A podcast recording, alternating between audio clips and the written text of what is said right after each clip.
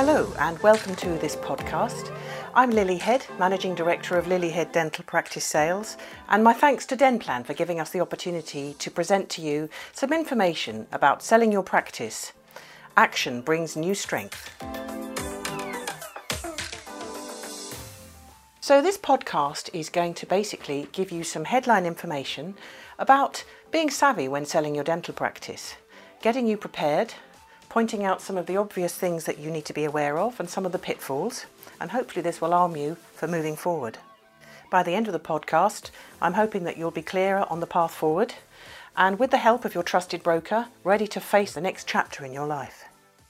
On a previous podcast, my sales director, Abby Greenhoff, spoke about the mindset in getting ready to go to the market and the hurdles to overcome, getting prepared to sell. But today, as I say, I'm going to focus on talking about the practical steps, getting you in a place to prepare yourself for the marketing and the eventual sale of your practice.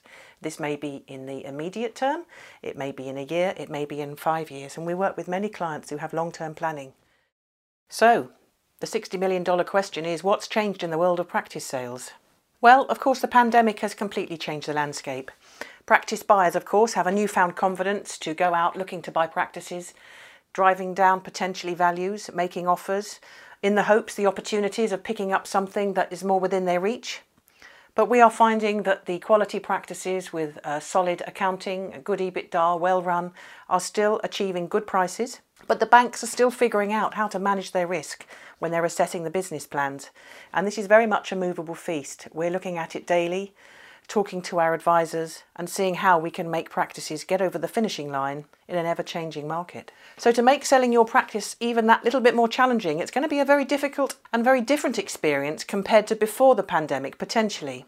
But don't worry. There's plenty of support there to guide you through your decisions and your processes. And at Lilyhead here with my team, we're all over how the market is landing as we come out of lockdown. And that's the big one is managing your business through and out of lockdown which is one very strong reason why you should always engage with a dental broker you trust who has your very best interests at heart. So, there's two main changes to be on board with. The first one is supporting the lending application, and by that I mean you have a buyer, and as a principal, you're going to have to be pretty much actively supporting the buyer's lending applications when they go to the banks. Purchasers, their finance brokers and the banks are going to be demanding much more detailed information before they can approve the lending. And of course, we can advise you on what that information will be. But in essence, what I can confirm is it will be absolutely essential to provide and be ready to provide up to the minute information on your income, your recovery planning, and your profit and loss and monthly information, etc. The second change, of course, is to be very aware of the due diligence, the dreaded DD, and the level of information you're going to need to prepare to get the best result and satisfy the legal due diligence on behalf of the buyer's solicitors is very detailed. It's a pretty heavy burden, so be prepared. If you purchased your practice over 20 years ago, due diligence was barely hardly in existence and deals could be done so much quicker. But of course, it'll be a fraction of what you have to be producing today. So, regardless of any frustration you may be experiencing over getting it all together, keep your eye firmly on the prize, is the recommendation that we give you. There's no way of avoiding this due diligence unless you wish to, rather than sell, just simply shut the doors when you've had enough. And, and we don't advise that. We can definitely uh, find good buyers for our clients, but you do have to be prepared to knuckle down and, and get that due diligence ready. And we always say, get your ducks in a row. It's never too early to start preparing. Time spent in reconnaissance is time seldom wasted, as the saying goes. So even if your exit plan isn't for, say, five years, make a start now and be prepared. You can always refresh it, but if you have no idea what you're going into, that will cause delays. The other thing, of course, is you're going to need a specialist dental solicitor to act for you. And our team here, we have a panel of recommended national dental specialist lawyers who can advise you of exactly the kind of information that you're going to be needing to provide. And a lot of it, as I said, can be done before you market. It's always good as well to get your accountants and your other advisors on board and explain what your plans are so they know what to expect. And, and they all work together along with your broker as a team. So save yourself time and avoid dealing with a good deal of perhaps ill will due to delays down the line, keeping the wheels on the track as we call it. So I ask you, say, what else is there to consider and plan for? Well, you have to start behaving like a salesperson. In its simplest form, remember that you have an asset that you want to liquidate, your life's work. You want a buyer?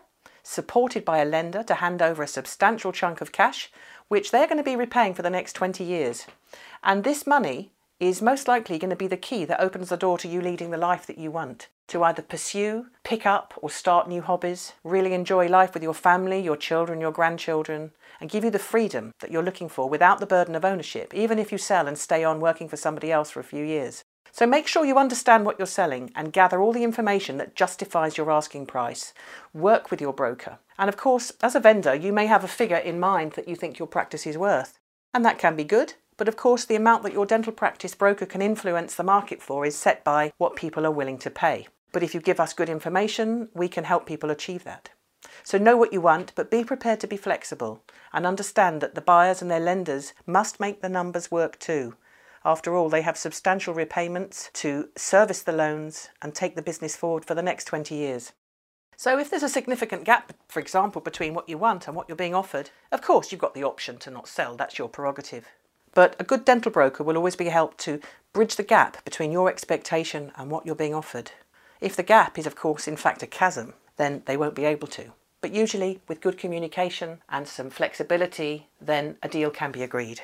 And of course, there's the soft sell aspect. And by that I mean, buying a dental practice isn't always about the numbers. If you can find a buyer that can create an emotional connection to your dental practice and really endorses your ethos, then that's all well and good. It makes your proposition much more likely to stick.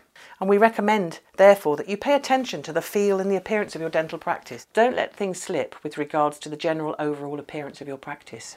Keep the website up to date. Keep it crisp, keep it fresh. Imagine if you have a personal shopper coming in. How does your practice appearance come across to someone coming in for the first time? First impressions, of course, are very important. Does it look like you've invested in the business? You know, are the decor and furnishings up to a good standard? Is the, the entrance, the walkway, is it, it smart? Is it fresh or is it weed ridden? You know, is your signage good? Is it up to date? All these things create first impressions and they are worth keeping investing in and up to speed. Ultimately, of course, all these little efforts will pay off. So, know your numbers. Now, you'll then need to get a valuation, obviously, from a specialist dental broker, and our team obviously assess every dental practice in its own individual merit. Uh, there's so many factors to take into consideration. And of course, the, the saying location, location, location is never truer. But we look into the location, we look at the income streams, we look at the income generators. Is the practice heavily about the principal, for example, or is it a nice spread across the associates, hygiene therapy? What treatment types, what opportunities are there for a buyer coming in? For example, if you're referring work out currently, that may have an opportunity to bring it back in house. What's the reputation like of the practice? The patient base, the premises, and accessibility, of course, as well. And all of these are key factors in determining the true value of a practice, which is why you can never compare apples with pears, as I say it. You can't have two practices that, on the face of it, look the same. Same surgeries, proximate turnover maybe, but the profitability and the businesses are two very, very separate entities. So you're going to be needed to provide financial statements and these are going to be reviewed and scrutinised to establish the true adjusted net profit, the EBITDA, which is standing for earnings before tax, depreciation and amortisation. And it's a multiple of this EBITDA, which is the key foundation of the sale price and what the lenders are going to be reviewing when they determine whether or not they're happy to fund the purchase. So the better EBITDA a practice has, the higher multiple we can apply, the better price we can achieve in line with the market demand and all the other factors that I've mentioned. There is a couple of things that I would urge caution against, and that is especially if you have a private approach from a buyer, don't let a purchaser try and determine the value of your practice for you and make you an offer. Don't get a valuation from someone who doesn't actively manage transactions on a regular basis and has a deep understanding of the market right now and what buyers are willing to pay. You'll never get a true valuation that reveals the full value of a practice from someone who only looks at your numbers or perhaps dabbles in practice valuations and sales. Use the professionals. They will protect you and they will get you the very best result. We do a lot of valuations for clients who are some way off their ultimate retirement exit planning. We recommend you take that valuation to your pensions planner, your IFA, wealth management advisor, whatever you have working with you, um, because that information is very key to planning your future. They are going to be very pleased to understand the true value of your assets and they can help then manage and plan your future and your pensions and basically how soon you can afford to retire. And of course, sale proceeds often allow our clients an earlier exit than they originally thought. At seminars that we have, often we have clients who discuss and finally are told that they can retire considerably sooner than they originally thought. And wealth management providers often tell us that the vast majority of people actually hugely overestimate the amount of money they're going to need in retirement. So get that valuation, get that finger on the pulse of your practice's worth so you understand what you're dealing with. So let's discuss briefly the actual sale. Um, hiring a dental specialist, obviously, your dental broker will have a list of preferred solicitors experienced in all aspects and all profiles of practices. So have a look at the list, make some direct contact. Um, we often do an introduction for them, or they, we advise our clients to phone up a few, see who they get along with, get an idea of their service and fee levels. And of course, we provide these lists not for direct financial gain at all, but because experience has taught us time and again that when clients hire a non specialist solicitor, it significantly increases the risk of the deal not completing. You know, hiring a friend or a family member simply because they're a solicitor often leads to very strained relationships and a very, very strong likelihood that the deal will fail because there'll come a point in the deal when everyone will get transaction fatigue and the deal will ultimately crash and burn. So hiring a dental specialist solicitor is, is strongly recommended. Now, on the subject of discussing uh, with your solicitor your, your pre marketing plans, it's a very good idea to discuss the property, a leasehold or freehold.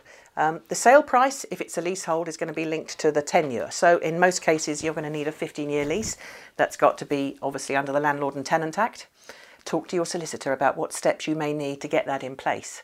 Start to talk to your landlord solicitor and get an indication in principle that they're going to be willing to create a new lease. And if it's a new lease extension, you can maybe reassign the lease, or perhaps your landlord will agree to a, a, new lease being granted to the purchaser. But again, your solicitor will hold your hand through the whole process. So don't be uh, stressed about this, they are there to help you and advise accordingly. So, an issue we see crop up on occasion is the thorny subject of repairs on freeholds. And halfway through the sale, a survey is done, and lo and behold, it's usually the roof or Japanese knotweed. Something will come up and nip you. So make sure you're clear on any building work that needs to be done by you or the landlord. And if your building needs substantial repairs, it's good to identify these early and get them remedied because trust me, the buyers and the lenders will want this sorted before they complete and take the keys. Uh, we had a deal that failed recently, and the surveys revealed that the roof of the building needed replacing in total. We're not just talking the tiles, we're talking the joists and the purlins too. So be prepared and obviously get these things remedied before the sale concludes. Otherwise, the buyers won't get funding and it will potentially cause the sale of your practice to fail. And finally, confide in your plan consultant. You know, your plan consultant is going to be vested to help you manage your plan and transfer it to your new purchaser. So it pays to be transparent. You know, it's a bit of a myth to think that if you're planning on selling, you should keep that a secret from your plan consultant for some reason. The buyers are going to want to drill into the frequency and the validity of all the patient banding, and your plan consultant is there to help you. Because if there has been, for example, any neglected patient banding, the profits are going to be impacted. And this may cause the purchaser and their lender to be concerned about supervised neglect. So be prepared to fully disclose the banding. Talk openly about risk assessments and demonstrate that this is regularly attended to and up to date, and your plan provider your plan consultant will support you throughout all of this. They, like us, help our clients to succeed, not to fail. So, to summarise, a final few words from myself. Financial information. So, advise your accountants as soon as possible about your intentions. You know, regardless of your expectations of them over the years, right now, if you're going to be going to the market, they must be prepared to work with you and provide annual and management accounts that are fully up to date you're going to be needed to report the financial position of the business through the pandemic and as you unwind from lockdown to the purchasers and their lenders. And they're going to be wanting to see a trajectory of recovery to pre COVID 19 profits beyond the break even point. And of course, practices that can demonstrate financial recovery and an ability to manage this and have some planning in place, have it recorded, demonstrate their financial recovery. Basically, they're managing it, they're handling it. These are the practices that are going to be elevated in the market. Regulation. Uh, make sure you have the correct CQC registration in place for your trading entity. Now, we can help you with transferring the registration, and we also help buyers with their own CQC registration requirements, so this is not a hold up. So, an important thing to make sure you have in place. and also financial performance, working strategically, as I say, with your broker and or a business coach to identify ways of adding value to your practice and attract the type of buyer you'd like. These are all good things to get in place. The good news is, of course, that once you've chosen your trusted specialist dental broker, they're going to help you with all of this. Um, but just make sure that whoever you choose has access to everyone in the UK who's considering buying a dental practice. There are people out there that will offer to sell your practice, but of course they only work off a very short list of just the corporate buyers, flipping them to those, and so therefore you only get a very limited option to you. You deserve to have a whole market view, and you deserve to have plenty of choice do take a look at our Denplan Dentist's blog for more information and expert advice. So, if you'd like to discuss any of the points raised or have anything else that you'd like to discuss, please don't hesitate to get in touch with my team. And you can email us at dentalbrokers at lilyhead.co.uk and we'd be delighted to organise a time to talk to you that's convenient to you, to discuss any of your plans, any concerns that you may have, or to arrange a valuation. We're here to help and thank you for your time. Goodbye.